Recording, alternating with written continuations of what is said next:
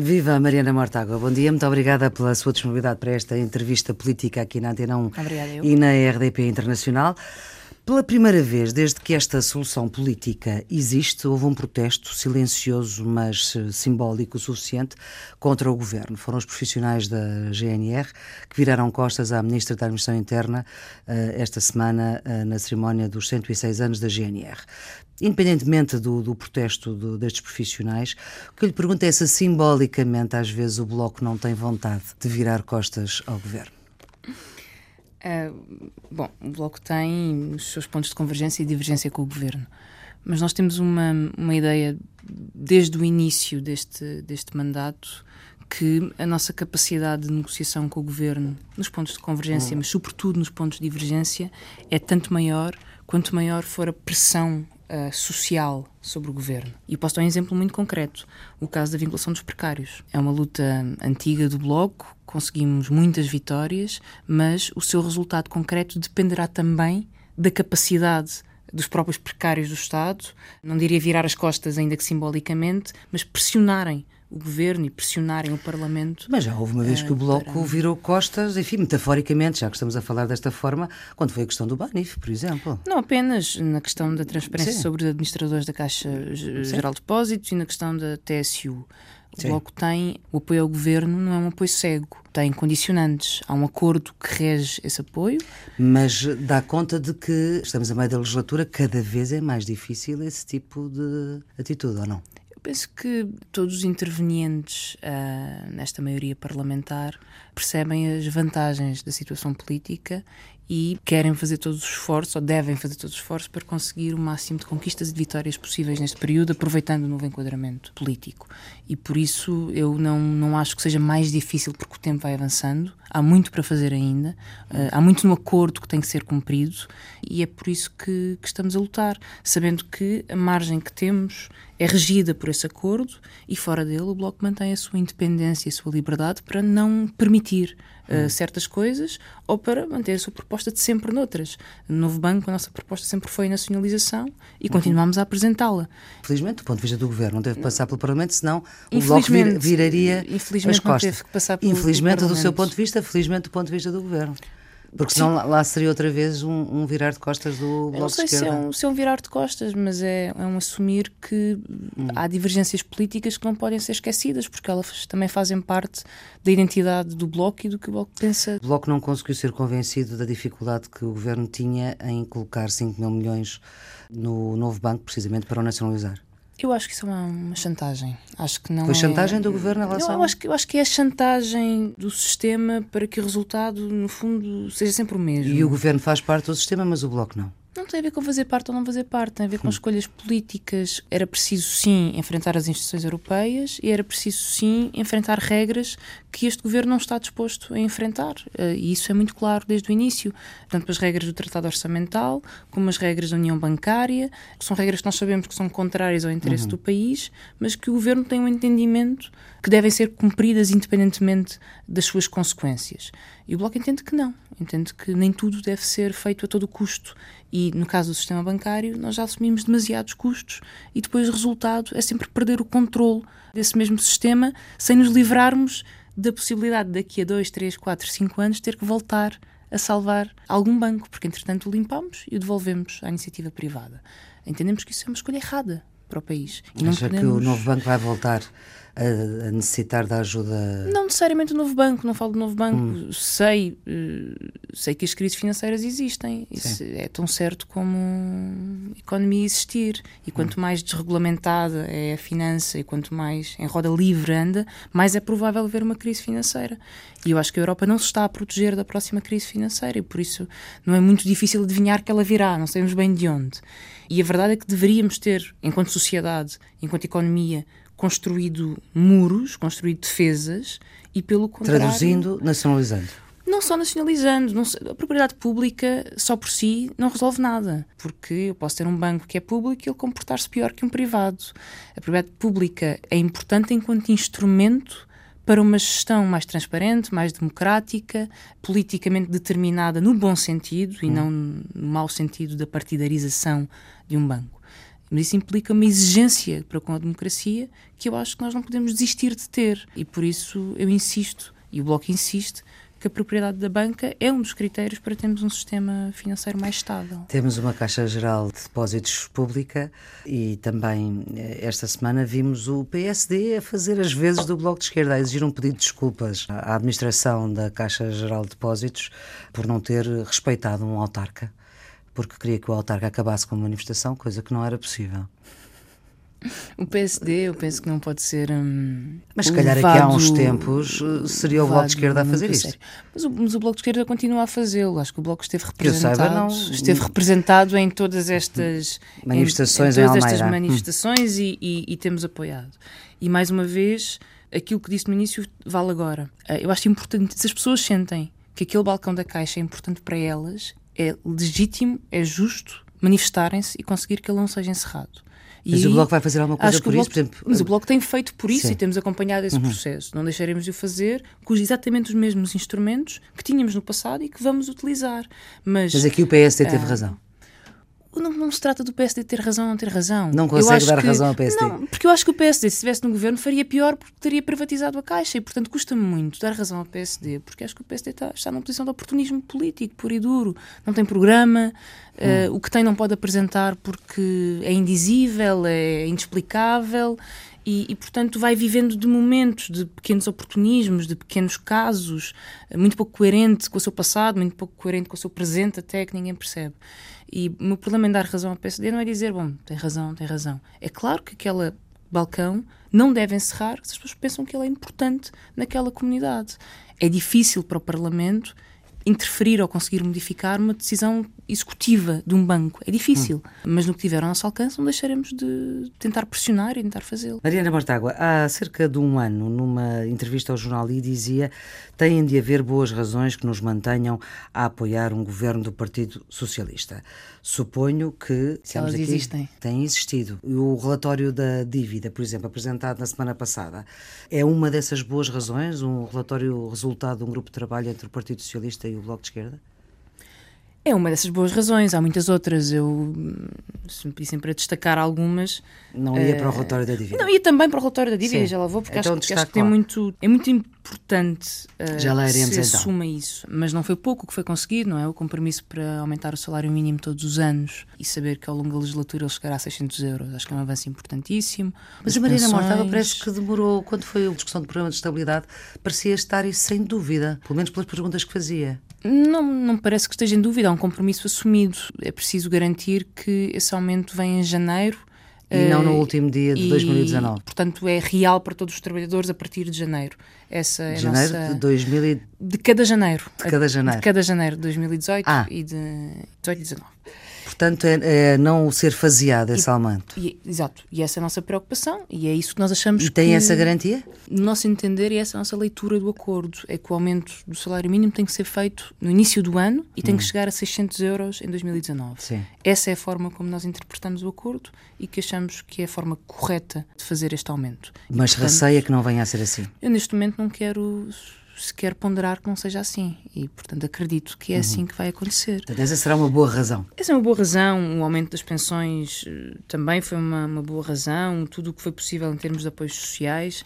Eu acho que este relatório da pessoa precariedade e esta possibilidade de vínculo uhum. dos precários do Estado é um avanço imenso. É um uhum. avanço imenso. Não só porque pela primeira vez há um diagnóstico e se assume que o problema existe, em vez de se negar que temos uhum. uma administração pública toda ela, do Serviço Público de Televisão e Rádio até uh, aos ministérios, que vive de precários, a recibos verdes, sem estabilidade, mal pagos e que funcionam e que fazem os serviços públicos funcionar. E pela primeira vez conseguimos um governo, obviamente pressionado e, e com. foi preciso estímulo para que isso acontecesse, mas que não só assume e faz um levantamento, como tem um programa de vínculo. E que esse programa de vínculo que começou a ter algumas deficiências que foi possível corrigi-las e, portanto, incluir uhum. carreiras especiais, incluir outsourcings, incluir todo o tipo de. Não lhe faz a impressão que os trabalhadores da administração local seja um documento à parte? Faz muita. Uh, aliás, eu acho que este, este relatório e esta, esta portaria que agora conhecemos e que permite uhum. esta vinculação de precários tem pontos bons, acho que é um avanço enorme e, e para a vida de muita gente uh, vai fazer a diferença. Uhum. Mas também tem alguns pontos maus, ou menos bons. Penso que o facto da administração local uh, ficar de fora e sabendo nós que a administração local é Tem um muito. grande empregador de precários, é preocupante. Por isso também é importante que. Mas também não sabemos se fica de fora para sempre, fica de fora para já. Sim, mas uh, quando falamos de, da vida das pessoas, o para já e o amanhã é tudo sempre muito. Ontem. Claro, porque estamos a falar de pessoas que têm a vida adiada há demasiados hum. anos. Mas quanto ao poder local, o que é preciso é que, ainda mais em ano de autárquicas, que cada força política se defina e diga o que vai e o que quer fazer. E, portanto, que assuma um compromisso se vai ou não vai, se quer ou não quer vincular, e se uhum. tem isso no seu programa político, vincular os precários da administração local. Lisboa devia dar o exemplo, porque é um dos maiores empregadores de precários, mas também faz gala de ter uma boa situação financeira e, portanto, tem que ser o exemplo. E esse, esse é um dos nossos grandes prioridades na campanha autárquica e o, e o Ricardo Robles, tem, aliás, ontem apresentou Sim, uh, o programa. Apresentou o programa. Teve quase para ser a Mariana, mas a Mariana. Não, não, não, não. Esteve sempre para ser o Ricardo, que seria e é a pessoa mais preparada para o fazer. Pegando ainda na, nas questões laborais, esta semana o Parlamento vai, vai discutir propostas relacionadas com as leis laborais, onde o Bloco de Esquerda acompanha o PCP e vice-versa, e já percebeu que este ano não vai haver mexidas, tirando a questão dos precários, não vai haver mexidas de fundo nas leis laborais. Eu não dou, eu não dou nenhuma batalha por perdida à partida. E, se levamos a Parlamento é porque achamos que vale a pena lutar por elas e que vale a pena que, Sim, que as forças políticas se definam. Pelo uh, Partido Socialista, vais chamar.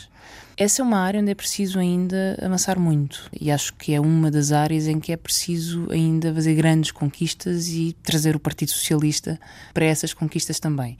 Nós fazemos sempre as coisas na medida do que é possível encontro entre, hum. entre as diferentes forças e tanto na, na parte laboral como na parte financeira há ainda enormes ainda e haverá provavelmente enormes divergências com o governo do Partido Socialista. Vamos às questões da dívida. Segundo Francisco Louçã, que foi um dos economistas que trabalhou neste relatório, é a primeira vez que o Partido Socialista, enquanto partido, se compromete com um modelo concreto de reestruturação da dívida, que, segundo as contas de Francisco Louçã, não são as minhas, não, não as saberia sequer fazer, diz ele que implica um corte de mais de 70 mil milhões de euros na dívida do Estado, 39% do PIB. São as contas de Francisco Louçã. Agora, pergunto eu, mas é também a primeira vez que o Bloco de Esquerda, enquanto partido, se compromete com uma discussão da dívida a ter de passar por mecanismos e negociação europeia. Esta é uma reestruturação possível, outras são possíveis. Esta é a reestruturação possível. Mas é feita no quadro europeu. Porque o PS não o faria de outra forma. Pronto, e portanto, e, portanto é verdade. Esta é a reestruturação possível no quadro de um entendimento entre o Bloco e o Partido portanto, Socialista. Portanto, é a primeira vez que o Bloco de Esquerda põe por escrito que aceita reestruturar a dívida no quadro europeu. Eu penso que, que, que a única coisa que conta aí é assumir que há um problema com a dívida pública e que ela tem de ser reestruturada. E que há diversas formas de reestruturar. E eu acho que aqui não é tanto. Há, há uma tentativa, uma vontade de tentar ler este relatório como um, recuo do Bloco de Esquerda. Eu recuso essa tentativa porque eu acho que não é, não é um recuo. Acho que é um avanço muito grande para o país e para para o país e para a economia. Mas eu estou a utilizar a lógica de Francisco Louçã, que é precisamente quando ele diz que é a primeira vez que o Partido Socialista, enquanto partido, se compromete com Sim, o modelo. É não digo que seja recuo ou que seja avanço. Também não estou a perguntar se é um recuo do Bloco de Esquerda. Eu estou a dizer é que é um comprometimento do Bloco de Esquerda quando põe por escrito e com a sua assinatura do Bloco que aceita que a reestruturação da dívida seja feita nos mecanismos europeus e em negociação europeia. O Bloco quer uma reestruturação da dívida e aceita que há diversas formas de o fazer. Essa é uma delas. Mas não era antes. Mas sempre, há sempre, sempre houve muitas formas de reestruturação da dívida. Certo, mas antes este, bloco... esta hipótese não era possível para o Bloco de Esquerda. Mas esta hipótese, esta não é a hipótese do Bloco de Esquerda, Sim. esta é uma hipótese de consenso com o Partido Socialista. E, portanto, eu não posso ir ter com o Partido Socialista, Sim. querer fazer um trabalho conjunto e querer uma assinatura conjunta. Eu não percebo porque é que tem resistência a esta ideia de que, de facto, há aqui um comprometimento do Bloco a partir de agora. Não, não direi que há um Bloco antes do relatório da dívida e outro depois do relatório da dívida, não é isso. Mas que a partir de agora há um comprometimento do Bloco diferente em relação a uma matéria fundamental. Mas eu não sei se o comprometimento do Bloco é diferente. O comprometimento do Bloco, eu acho que é exatamente o mesmo. O que nós precisamos é de um fim. E esse hum. fim é a reestruturação da dívida. Duvido muito, e, e sou muito cética, quanto à possibilidade de o fazer sem outras consequências num contexto europeu e no contexto europeu com as instituições como elas existem. Hum. Acho que é uma via possível. E acho que é legítimo um governo seguir essa via, desde que o faça, desde que perceba o problema e que queira uma solução. Mas também perceba aí que o, o, governo, entrando nesta negociação, chega lá com uma posição às instituições europeias e pode sair de lá com outra. Certamente. Por ser uma negociação. Certamente. E então eu pergunto-lhe qual é que é a linha que o Bloco não vai abrir mão nesta negociação? O que é que não pode deixar mesmo de ser colocado em cima da mesa quando, depois das eleições alemãs e ainda nesta legislatura, como dizia a Secretária de Estado dos Assuntos Europeus ao Público e à Renascença, a questão da dívida pode ser colocada? Pode é difícil dizer, porque, porque eu não, não encaro o relatório da dívida como um plano de ação puro e duro. Encaro como um guia de soluções possíveis um guia para já de identificação de problemas uhum. e de soluções possíveis. Não o encaro como uma cartilha a ser seguida por qualquer governo. E por isso uh, não põe, tenho, não tenho linhas vermelhas ao tenho, tenho, tenho, dificuldade em perceber depois a tradução concreta disto, uhum. uh, ou até qual é, qual é o seu alcance. Gostaria e, e esperaríamos que o uhum. alcance fosse grande. Aliás, é por isso que nós quisemos ter este, este grupo de trabalho. Uh, mas... Que demorou mais tempo que os outros, que eu teve muitas versões Sim, de documento. Foi, foi, foi... Mas é uma matéria complexa, por Sim. isso mesmo. E, é por isso que eu acho que o resultado deve ser valorizado. Porque pegou-se num tema que era tabu na sociedade portuguesa, na sociedade, na, na política portuguesa, conseguiu-se quebrar esse tabu, conseguiu-se analisar friamente e serenamente e de forma informada e técnica o problema e uh, apontar-se caminhos e soluções. Eles não, não são certamente todos os E as reações a este relatório? Uma, houve uma parte da sociedade política portuguesa que reagiu dizendo isto nunca vai ser posto em prática. Eh, desta forma, tem a esperança de que seja assim, eh, mesmo que o Governo já, já tenha dito que algumas das propostas que aqui estão, aliás, o Governo não, não subscreveu, apesar de ter coordenado o grupo de trabalho, não subscreveu, já disse que algumas destas propostas eh, não são coincidentes com as do Governo. Por exemplo, nas maturidades da renegociação dos prazos da dívida. Aí acho que temos que. Mas há coisas que são. Entender as coisas como. ou assumir as coisas como, como elas são. O governo tem, tem a sua posição. Está longe do bloco sobre as questões da dívida. Eu acho que há partes deste relatório, aliás, eu acho que, tudo o que está no relatório deveria ser posto em prática e se o fosse de facto, uhum. Portugal teria um alívio uh, muito significativo já no ano que vem. No exemplo. ajustamento que vai ter que fazer, porque, aliás, tal como foi referido, são 72 mil milhões, uh, não é coisa pouca, uhum. não é uma coisa pouquinha, uh, de redução da dívida, o que implica, uh, vamos ver, em termos de saldo primário, que é o saldo descontando os juros, se nós tivermos em conta que aquilo que o ministro Mário Centeno apresentou no, no programa de estabilidade são saltos em 2020 ou 2021 de 4,9% do PIB, que é mais coisa, menos coisa, 10 mil milhões de euros. Uhum. Uh, e que com esta reestruturação não seria 4,9%, seria 1%. É perfeito? Não. Mas estamos a falar de 6 mil milhões de euros uh, a menos. E ou só 6 mil milhões de euros podem ser investidos na economia uhum. uh, em vez de estarem a ir para o saco sem fundo que é uh, este, este serviço de dívida. Portanto, acho que é muito importante. Uma das questões que uh, este relatório levantou teve que ver com aquilo que uh, se chama as provisões uh, do Banco de Portugal, em que há interpretações diferentes à direita e à esquerda. Mas esta semana também recebemos a notícia de que o Banco Central Europeu entende que são as autoridades nacionais que têm que, que, têm que decidir como gerir essas provisões dos seus bancos centrais.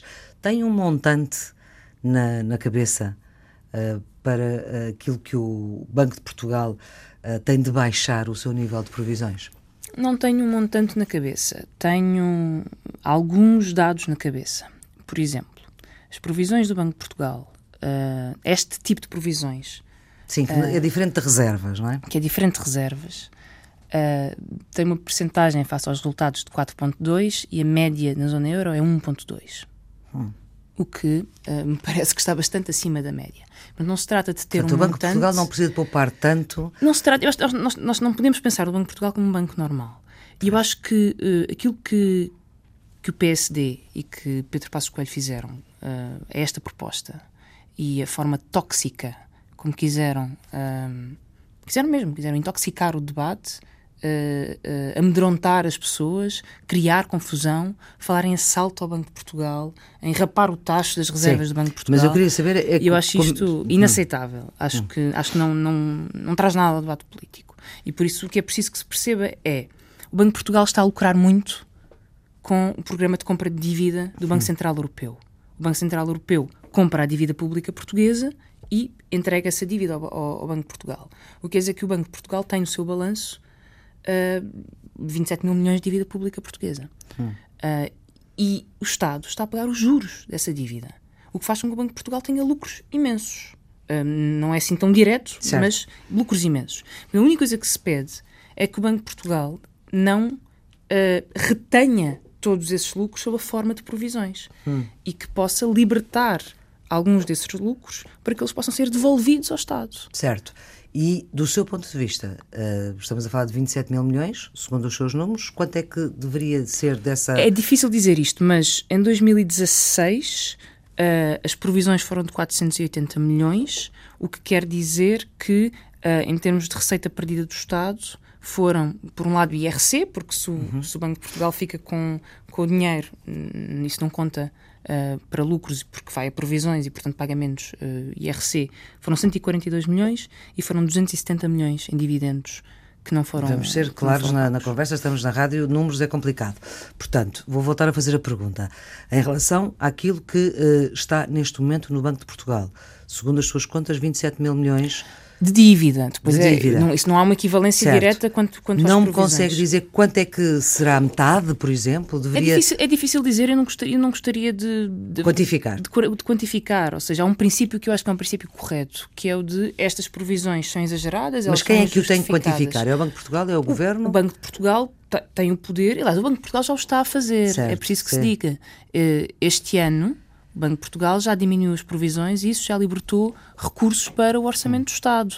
Não tenho o um número de cor, mas é Sim. é na ordem das centenas de, de, de, milhões. E, portanto, quando estamos a falar de 100 milhões, 200 milhões, num orçamento em que nós precisamos de 100 milhões, 200 milhões para aumentar pensões, uhum. uh, porque é esse nível que o orçamento português está feito, uh, o, acho que esta contribuição, olhando para o balanço do Banco de Portugal e percebendo que ela é injustificada no Banco de Portugal, acho que ela pode e deve servir para regressar ao sítio de onde saiu, ajudando a financiar uh, os serviços públicos. Mariana Mortágua disse também, na, na mesma entrevista, aliás, noutra, ao Jornal Económico, que o Bloco não irá para um governo que não reestrutura dívida, para ser chamado a gerir os recursos que sobram depois de pagar os juros da dívida. Portanto, a partir deste momento que temos este uh, relatório da dívida, imagino que já pode ir para um governo, porque este governo já aceita, do ponto de vista do Bloco, a reestruturação da dívida. Há um caminho muito longo para lá chegar. Há um primeiro passo que é hum. dado de reconhecer um problema. De reconhecer um problema até resolvê-lo, há muitos passos para dar. Uh, e nós não desistimos de os dar.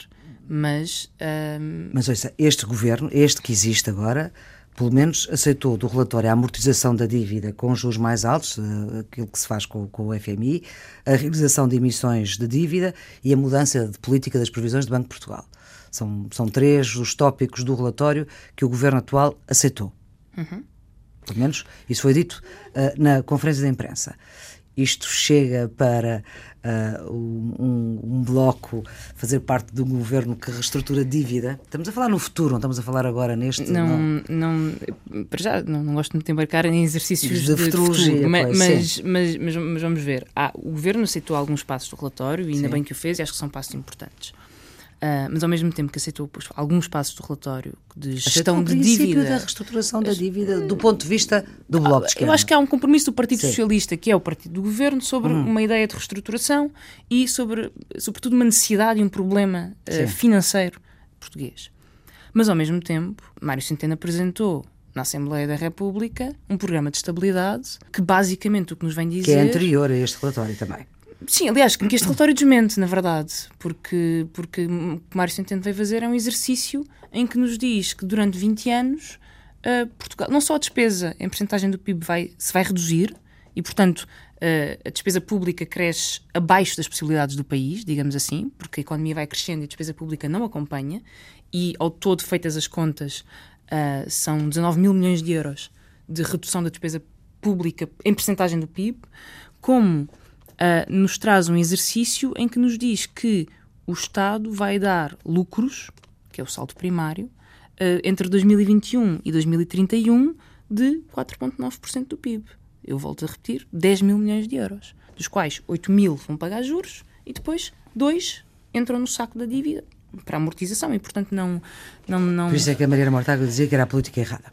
E é a política errada. E é a política errada. Porque é a política do Tratado Orçamental que não tem feito outra coisa senão uh, limitar uh, direitos, não limitar o hum. Estado Social, não limitar até a economia dos países. Mas o que me está a dizer é que o programa de estabilidade que o Governo apresentou no Parlamento é contraditório com este uh, relatório ah, eu penso do que Grupo sim. de Trabalho Eu penso que sim, porque este relatório que diz é que é muito dificilmente ou impossível um país, bom, é, é, difícil não é só porque nós temos má vontade, é difícil porque nunca foi feito historicamente, a não ser que sejamos a Noruega e tenhamos umas reservas de petróleo e uns fundos soberanos para a gerir. Sim, já ouvimos essa analogia. Olha, temos, temos números da economia que estão a surpreender, pelo menos estão a surpreender o, o, o governo, porque uh, o nível de desemprego que deveria estar agora nas contas do governo, o que já existe era o que uhum. devia estar no, no final do ano. O que eu lhe pergunto é se isto abre perspectivas de uma nova atitude em relação ao orçamento de 2018? Veremos. os números de economia são importantes, sobretudo os do, os do desemprego, porque de facto mostram que há uma recuperação. Mas também temos que saber ler os números e perceber porque é que, porque é que de facto há uma recuperação do emprego e porque é que há uma recuperação da economia. Uh, e, e, e, e, ler esses números implica assumir que houve uma estratégia de devolução de rendimentos e de recuperação de direitos, onde se inclui o aumento, o aumento do salário mínimo nacional, uhum. que toda a gente diria, dizia que. Toda a gente, não, a direita dizia. E a reposição de salários. Uh, e a reposição de salários. Uhum. E que isso contribuiu para fomentar a atividade económica, para dar confiança, para aumentar as Sim, mas o que eu pergunto é que agora, em relação à negociação que está a acontecer para o Orçamento 2018, se isso pode alterar uh, as linhas de força, digamos assim, quer do governo, quer vossas. Eu penso que, que é preciso que hum, o governo assuma que, que, se esta estratégia está a dar resultado, ela tem de ser aprofundada. Hum. E, e, acho que isso devia ser assumido e devia ter um reflexo no, no, orçamento.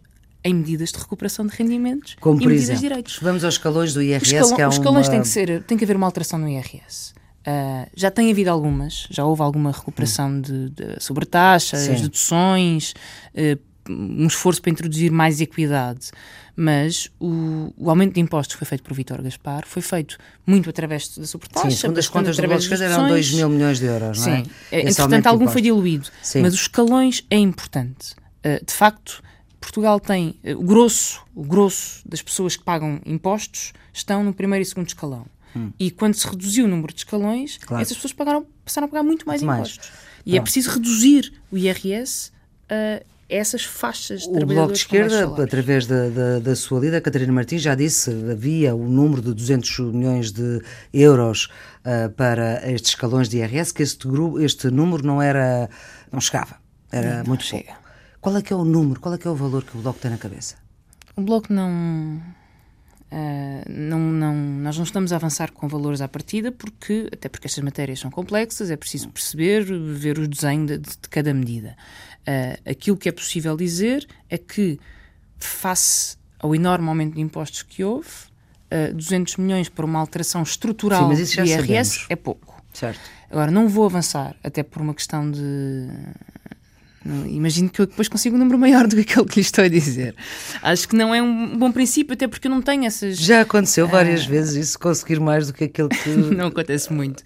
Mas já aconteceu haver vitórias importantes de negociações uh, depois de se dar como, como fechado ou como encerrado um, algum caso. No caso das pensões foi, foi muito assim. E por isso, eu acho Mas então, mas pode-me dizer, o que é que é razoável? O que é que, é, o que é que seria razoável uma reforma dos escalões do IRS para o Bloco de Esquerda? Eu penso que o que seria razoável era uh, reintroduzir escalões. Uh, não digo fazer. Há cinco neste momento? Sim, não estou a dizer passar de cinco para todos de uma vez, para todos que eram todos, oito. Sim, uh, oito, sim.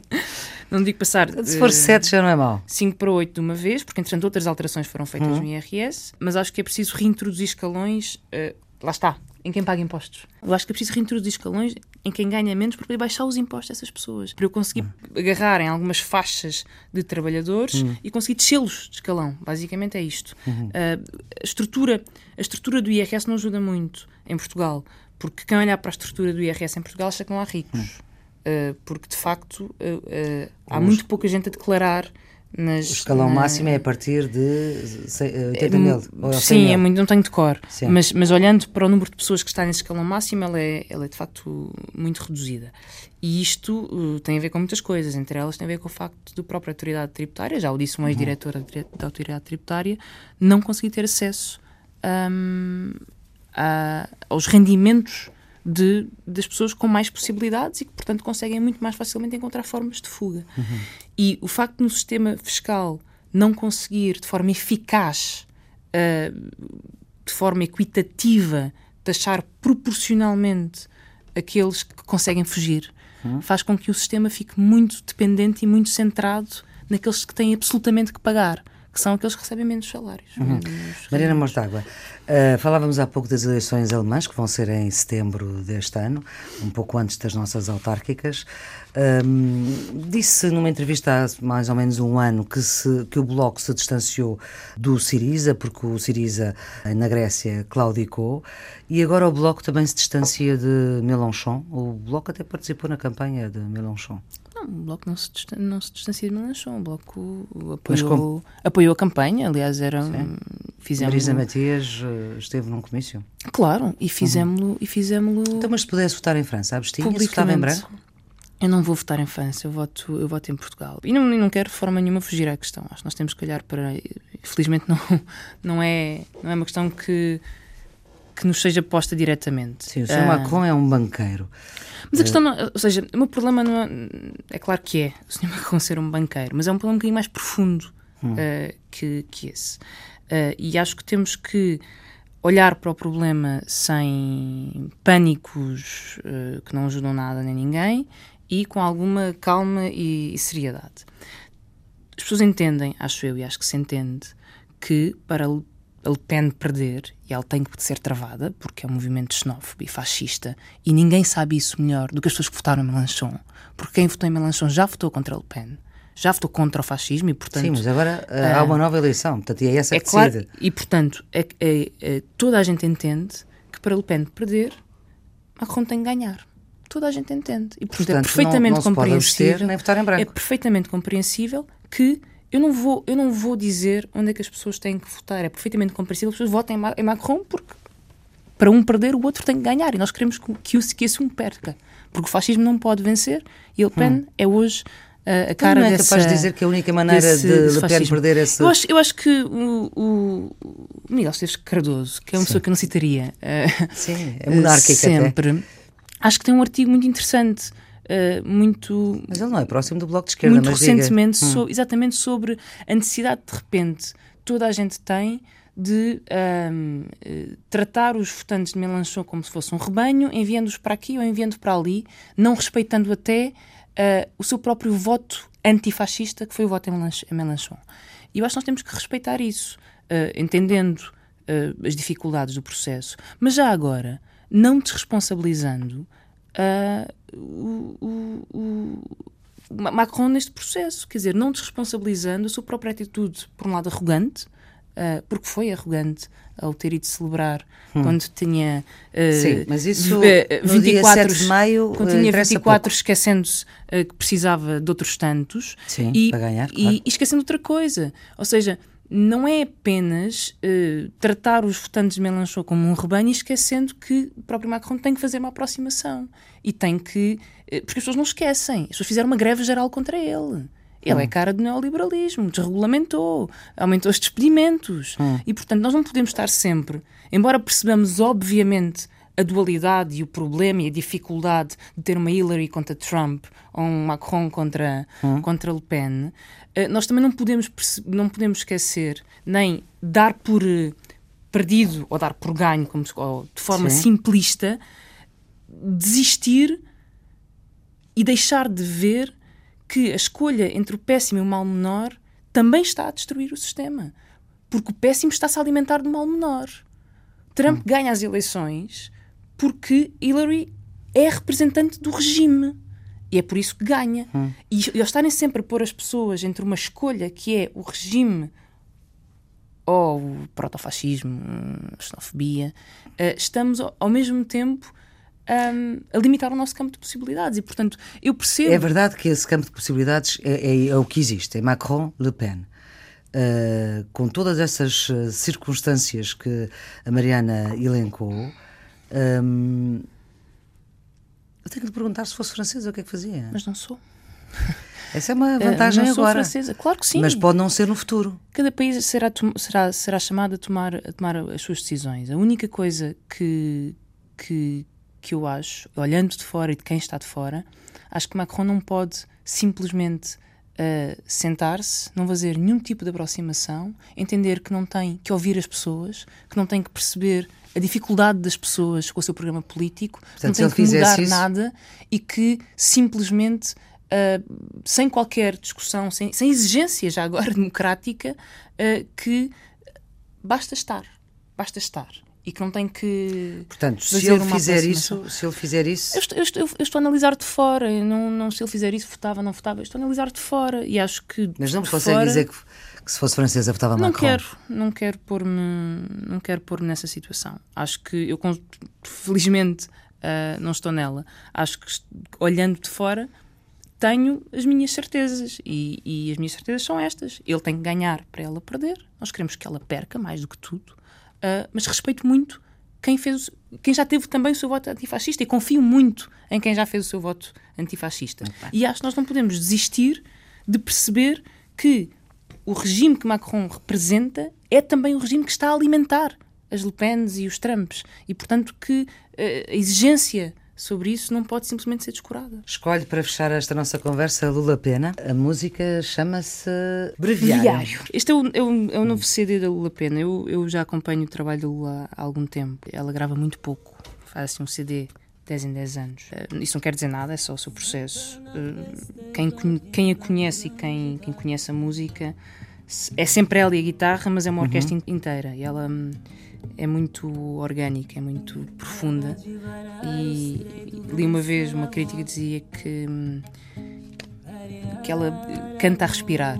Ou respira a cantar, não sei muito bem. Pois, para falar e para cantar é preciso respirar, não é? é. E para fazer política também.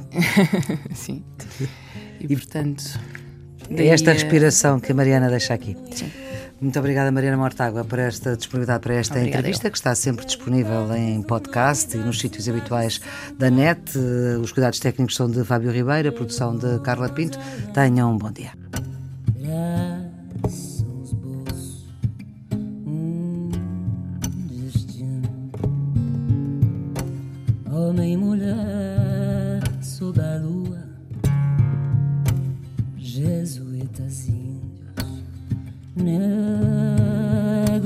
Negros caboclos, todos ao lado dos perigos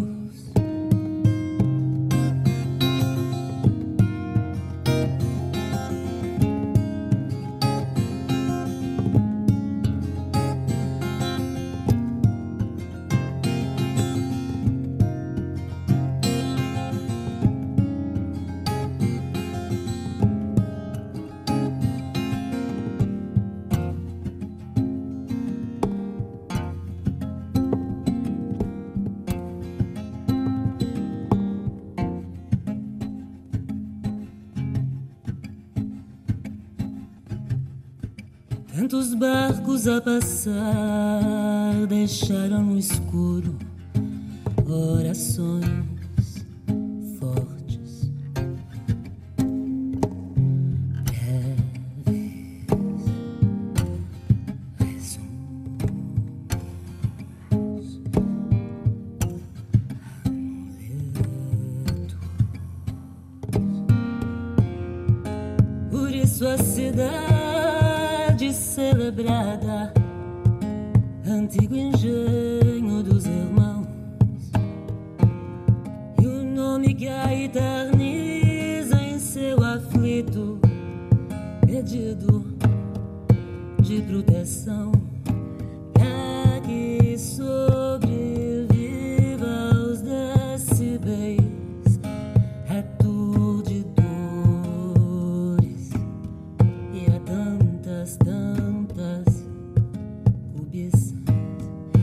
que sobreviva aos decibéis, a dores e a tantas, tantas cubiças, cubiças, cubiças, cubiças, cubiças, cubiças.